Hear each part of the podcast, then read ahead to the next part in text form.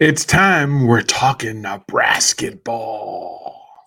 You are Locked On Huskers, your daily podcast on the Nebraska Cornhuskers, part of the Locked On Podcast Network. Your team every day. Hey gang, DP here, Derek Pearson, 93.7 The Ticket, Lincoln, Nebraska, home of the Fighting Huskers.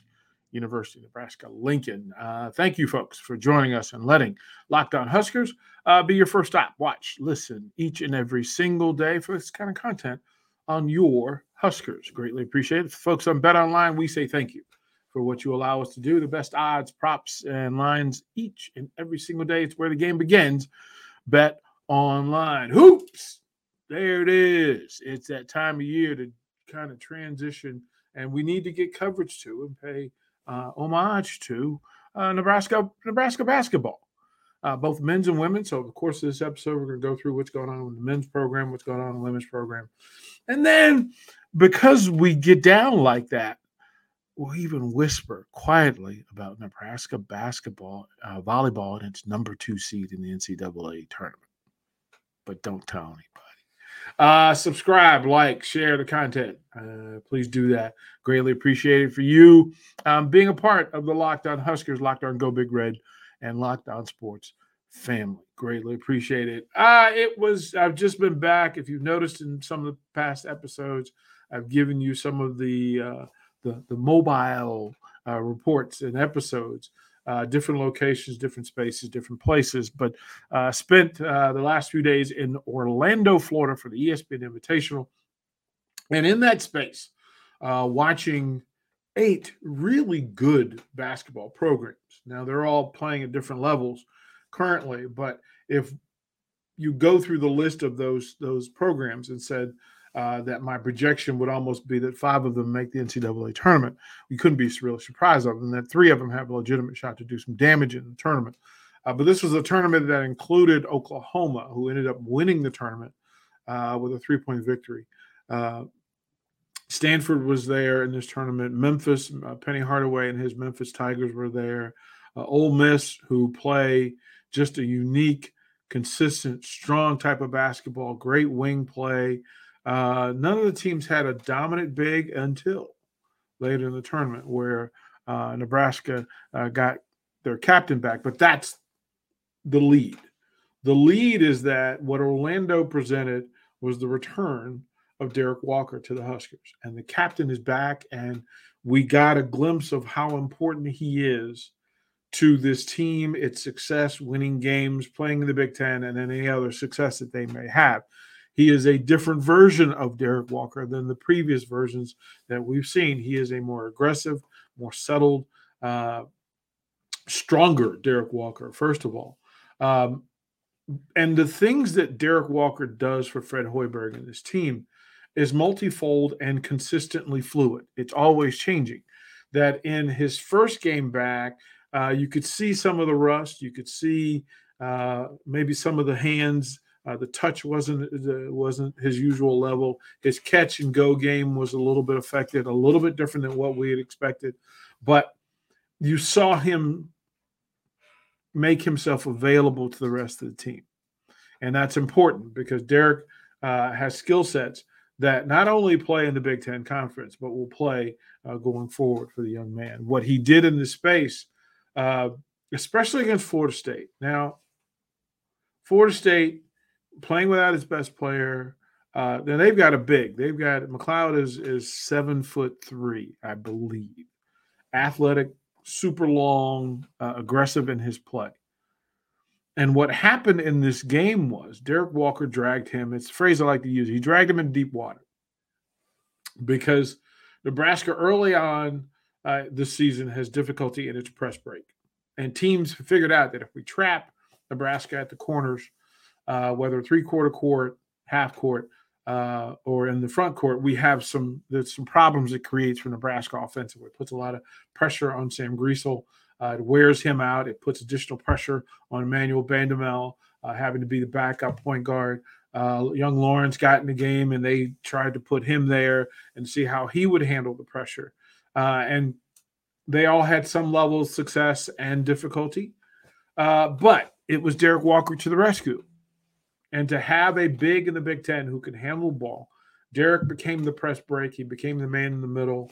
Uh, whenever Griesel got in trouble, he would go to Walker. Walker would catch, turn, uh, triple threat, and then get into the system. If they ran a trap at him, he could see over it and through it. But what he also did in dragging Florida State's bigs out from under the basket, it then freed up the thing which is almost second nature to Fred Hoiberg's off and Fred Hoiberg's offense, which is ball in the middle to a big and then perimeter players back cutting uh, defenders who are beyond the defensive threshold and their ability to cut back to the basket at the same at the same speed as the offensive player. Like that is a base advantage in this offense. And it's good to see that it is now a factor in Fred Hoiberg's offense. And they're going to be utilizing it because Derek Walker would catch in the middle, the point guards would get it, or the, or the wings would get it to Derek Walker at the top of the key, depending on how far out the, the, the, the opposing center would come. Or if he was defended at the free throw line, Derek could catch and drive by. He could go left, he could go right, and then he'd get it to the glass. Sometimes he'd jump stop using the old pro game jump stop, gathering himself, pump faking a bit, get him in the air, going the free throw line, or kicking it back out to an open shooter. All of this is what's in Fred Hoiberg's system. It just hadn't been utilized without Derek Walker. Derek Walker's ability to handle the ball. He could dribble up. As a matter of fact, he'd catch a rebound and get the Huskers into their offense. He'd dribble it across half court and then get them into their system. Uh, but his ability to help with press break takes some of the burden, some of the, the the the, physical burden off Sam Griesel, so he doesn't have to handle the ball so much. It takes some of the burden off Emmanuel Bandoumel, um, and it, frees up everybody else. Now there's interesting chemistry that's happened. Juwan Howard, uh, Juwan Gary, at, they play similar uh, so I, I, got caught. Uh, Juwan Gary, uh, the transfer in from Alabama, who's been in, who's faced these monsters before. His ability to finish, he can shoot the, the three. You don't want to live there. You don't want him getting his mail there, but it's nice for him to visit there. Shooting threes, opening up space, uh, but his ability to put it on the floor, and he had two exclamation point dunks uh, against Florida State, where ESP, the folks from ESPN, all stood, rose, and applauded uh, his play. Derek Walker had had a, a, couple of those finishes as well. What Derek Walker did for this team in, against Florida State opened up the gate. His chemistry, there's a chemistry between Derek Walker and Keisei Tominaga. Uh, that is ongoing and that is impressive and that's fun to watch. Uh, pick and roll game between those two. Uh, and then Sam Griesel uh, and his ability to handle all the pressure that's put on him to handle the ball in those spaces. Uh, they come home four and three and face Boston College at home. And then they'll kind of jump into the gauntlet, which is a pretty impressive run of opponents that they're going to have to face, including Creighton and Indiana and Purdue. So, uh, getting a win against Boston College would be a really good way to set this thing up uh, going into December. Uh, but kudos to the way they played. Better bench play, better bench energy, better coaching energy, all good stuff against Florida State in the win, a dominant win against Florida State Seminoles. Before the break, we'll come back. We're going to dive into the other side. We're going to talk about Amy Williams and the ladies of Nebraska basketball and where they are coming back from Puerto Rico up to war.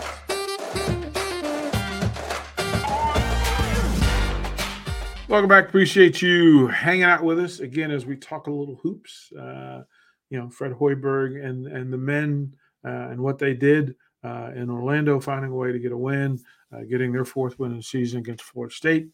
Uh, but we'll we'll lean forward and talk about Amy Williams and the five and two Lady Huskers uh, after the break here. After this little uh, pause, uh, Bet Online, our friends who provide odds, props, and best lines each and every single day. It's where the game begins, and that includes basketball. So if you lean towards the curiosity in how games should be played out or how games might be played out, jump on Bet Online. It's where the game begins, and they have all that information for you. Um, Amy Williams had an interesting offseason and trying to change, figure out what she was going to do with this with this roster.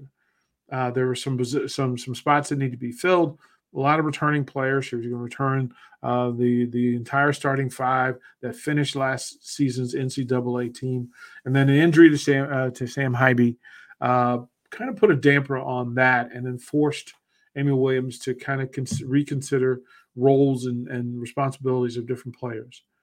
Um, a question of note for me Trinity Brady, who had been injured for the last two seasons, finally well enough to get out there. She's been in the starting lineup for all seven games for the Huskers and gives about 17, 16, 17 minutes a game uh, for Amy Williams.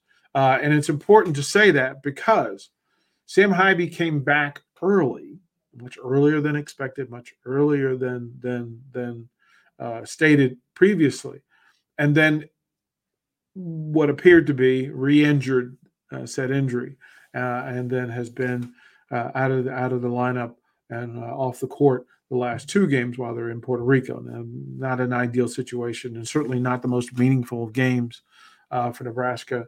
Uh, to force Sam Haiby to be out there, you can take your time and get it right, which is the important important thing for such an important person, uh, not only just player, an important person uh, on this in, in this program. Uh, Sam Haiby is an important. She's look, she's a leader.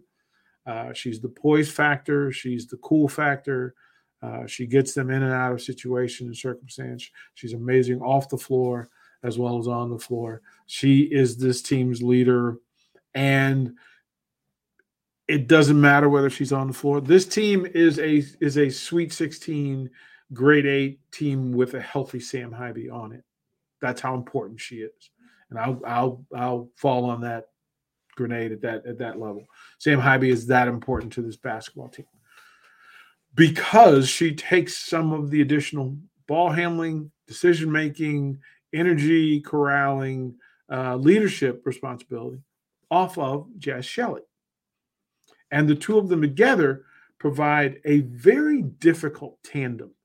For forget about it just being the Big Ten, but college women women's college basketball has a difficult problem when you have two exceptional three level players on both sides of the ball uh, on the floor at the same time. Guards that can put that can defend full court, they can defend uh, in the trap. They they all rebound well. They can all be your playmaker on offense. They can all knock down uh, key jumpers, uh, long or short, uh, in critical moments. Uh, they're great defensive trendsetters. Uh, they can set the tone for for what they want other teams to have to do against Nebraska. So missing Sam Haiby affects Jaz Shelley, except in the last game uh, in, in Puerto Rico, Jaz Shelley put on a performance that is top level to hit four threes in, a, in an overtime in any overtime against anybody. Look, you got a game that's in overtime. It's a competitive game. Jaz Shelley put this team on her back and didn't break a sweat. Uh, to watch the enthusiasm of her teammates as they recognize, and there's a thing that happens when you recognize when your best player or one of your best players gets it going. Like when it's the magic time and you're watching it, that she was shooting extended level threes, four feet beyond the arc. And it was, it was, look, everybody raised their hands and put up the threes because they knew it was going in. It was important because this was a game that could have gotten away from the Huskers. And Jaz Shelley put this team on her back uh, and finished away. It it was impressive to me because Jaz has kind of had hot and cold moments when it comes to her shooting.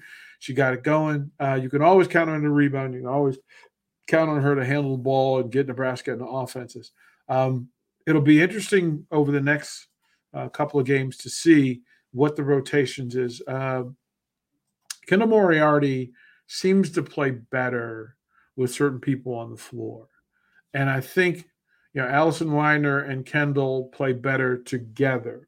Uh, they seem to defend better. They seem to communicate better when the other's on the floor and then they know where the other wants to be, wants the ball, different spots on the floor, different timing on the floor. Um, Alexis Markowski has been uh, hot and cold. And look, real talk with all the preseason uh, hype, folks. Uh, Markowski's not sneaking up on anybody this year. Like they understand who she is, what she does. They're going to force her to go away from her strong game and go opposite. Uh, she's made adjustments in that, but let's be clear, she's still averaging a double double uh, with uh, 12 points, almost 13 points a game, uh, 10 rebounds a game, uh, and plus she's shooting the ball uh, well. So I think she's had four really good shooting nights out of the seven. So Markowski is providing what she does. Izzy Bourne is the player who, quite frankly, makes it either easy for Nebraska or difficult because when she's got her game rolling, which is that mid-range game, you know, she can shoot the three. Um, again, you don't you want her to visit there, you don't want her to get her mail there. Uh, but Izzy under the basket in the paint with her footwork, her ability to get off shots with either hand high off the glass or over the front of the rim makes it really difficult to defend this Nebraska team. They are currently seven or eight deep. They're trying to figure out to what to do with Kroll and Company. But listen, at five and two, and an opportunity to come home and put some wins together and get a streak going as you head into the Big Ten Conference, I still say this: with Sam Haiby, uh, they're definitely a Sweet 16 team. They're one of the top 16 teams in the country. Without her, they're still top 25. And I think they have the ability once they get the rotation right, once they get that player rotation right and the chemistry right, and figure out who's going to play with who. Uh, this Husker team will be a problem in the Big Ten uh, Women's Basketball Conference. Before the break, we'll come back. We'll close out. Give a little shout out to John Cook and the Huskers uh, volleyball team as they head into the NCAA tournament. And then some interesting stats from both the men's program and the women's program.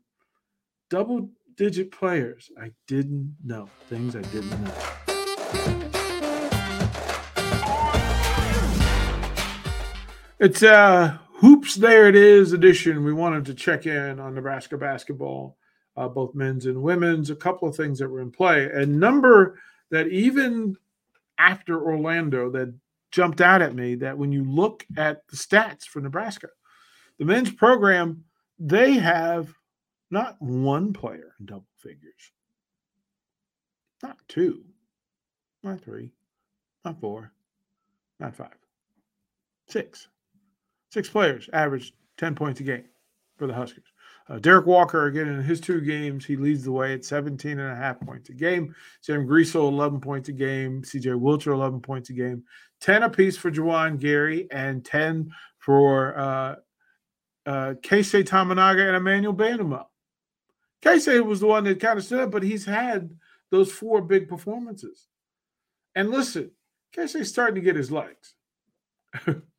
He's also figured out his mid range game that he can pump fake. People will run him off the three point line because that's what he's known for. But he's got the nice runner, he's got the nice two handed finish around the bucket. Listen, it's an added factor. And quite frankly, uh, it makes him real easy for him to get minutes, quality minutes, because he was closing the half uh, in both cases. Vital, vital four minute runs. Keisei Tominaga was on the floor. Uh, it was good to see Jamarques Lawrence out there get his. Denim Dawson, of course, uh, is kind of the uh, the mood setter and the defensive uh, game changer. Uh, Brad Bach uh, starting to get his feel with his footwork around the basket. Of course, Blaise Keita had a couple of really good ball games as well. But Derek Walker, 17, averaging two games, 17 and a half points, 12 and a half rebounds uh, for the Huskers. So whew, good on him. On the other side for the ladies, I kept thinking to myself, um, what numbers, if you're defending the Huskers and you're scouting the Huskers, how would it play out? The leading scorer on the team surprised me. I thought it would be Jaz Shelley. It is, in fact, Alexis Markowski, who gives you 13 and a half points a game, 10 and a half rebounds a game. Um, I That's just impressive. Uh, she's shooting at 50, 51% from the field, uh, 37%, 38% from three. Um, the number that we circle for the two biggest for the, for the biggest score for Nebraska is 56% from the free throw line. She's 14 of 25. That's 11 points left at the table. And that's going to play out in the Big Ten Conference because once teams know they're going to foul you rather than uh, let you finish and take the easy chippies. But uh, Jaz Shelley averaging 13 points a game, uh, along with seven assists and three rebounds. Uh, Izzy Bourne uh, giving you all sorts of numbers. She's giving you seven points a game. She's giving you 11, uh, 11 points a game, seven rebounds a game, uh, and handling the ball and in the defensive work that she's putting in. Allison Weidner with 10 points a game as well. Uh, and then uh, Annika Stewart coming off the bench. And this is an impressive one to settle because this is another big who shoot the ball. But Annika Stewart coming off the bench with eight points a game for the Huskers. Uh, we'll close with this because I want to be sure that we give credit where credit is due. John John Cook and what he's done, of course, a legendary Hall of Fame career, uh, and with this amazing senior group that's lead, uh, leaving uh, the program. Uh, names like Madi Kubik and Kenzie Knuckles and Nicklin Hames and uh, look, this is this is a deep group. Even Ani Buckets, I got to give you a shout out, Ani Buckets. They go into the NCAA volleyball tournament as a two seed. They'll host the first two games at home. Then they'll go on the road and they'll they'll face the folks that look like it looks like they're they'll they're headed towards a matchup with Louisville, which they're very familiar with. To that we say, well done, the ladies of Husker volleyball once again making Husker Nation proud. We'll close with the three words that you'll hear at the Devaney Center as Huskers volleyball hosts two games. Go big red.